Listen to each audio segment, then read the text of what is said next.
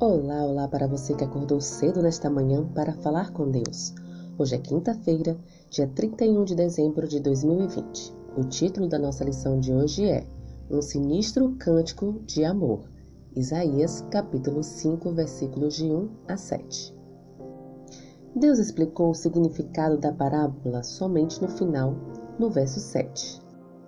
Ao usar uma parábola, ele fez com que o povo se examinasse objetivamente a fim de admitir sua verdadeira condição. Deus usou efetivamente essa abordagem com o rei de Davi. Veja segundo Salmos, capítulo 12, versículos de 1 a 13. Ao chamar isso de cântico de amor, o pai revelou desde o início sua motivação para com o povo.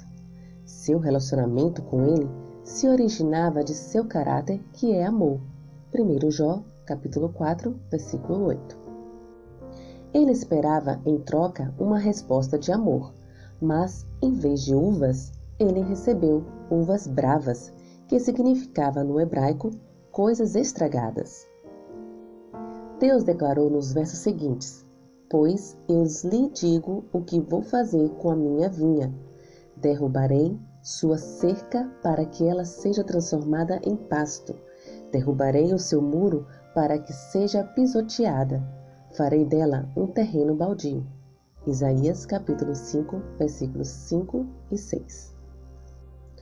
Quando pecamos, Deus não nos afasta de si, removendo sua proteção e nos destruindo. Ele pacientemente nos dá uma oportunidade de receber perdão. Veja 2 Pedro capítulo 3, versículo 9. O Senhor não elimina ninguém que atenda ao seu convite, mas apela enquanto há esperança de resposta. O Senhor não aceita imediatamente o não como resposta, porque sabe que somos ignorantes e enganados pelo pecado. Mas, se não lhes correspondermos, ele reconhecerá nossa escolha e nos deixará no caminho em que escolhemos estar. Veja Apocalipse, capítulo 22, versículo 11. Em Mateus, capítulo 12, versículos 31 e 32, percebemos que, se rejeitarmos persistentemente os apelos de Deus por meio de seu Espírito, a situação pode ficar finalmente irresistível. Afastar-se de Cristo é perigoso. Há um limite para o que Deus pode fazer, porque Ele respeita nossa livre escolha.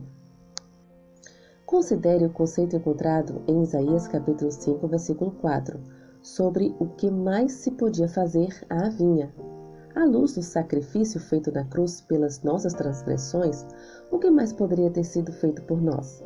Isso nos dá certeza de salvação e nos leva ao arrependimento e mudança de vida? E com esta reflexão, finalizo a lição de hoje. Que o Senhor te abençoe. Um bom dia.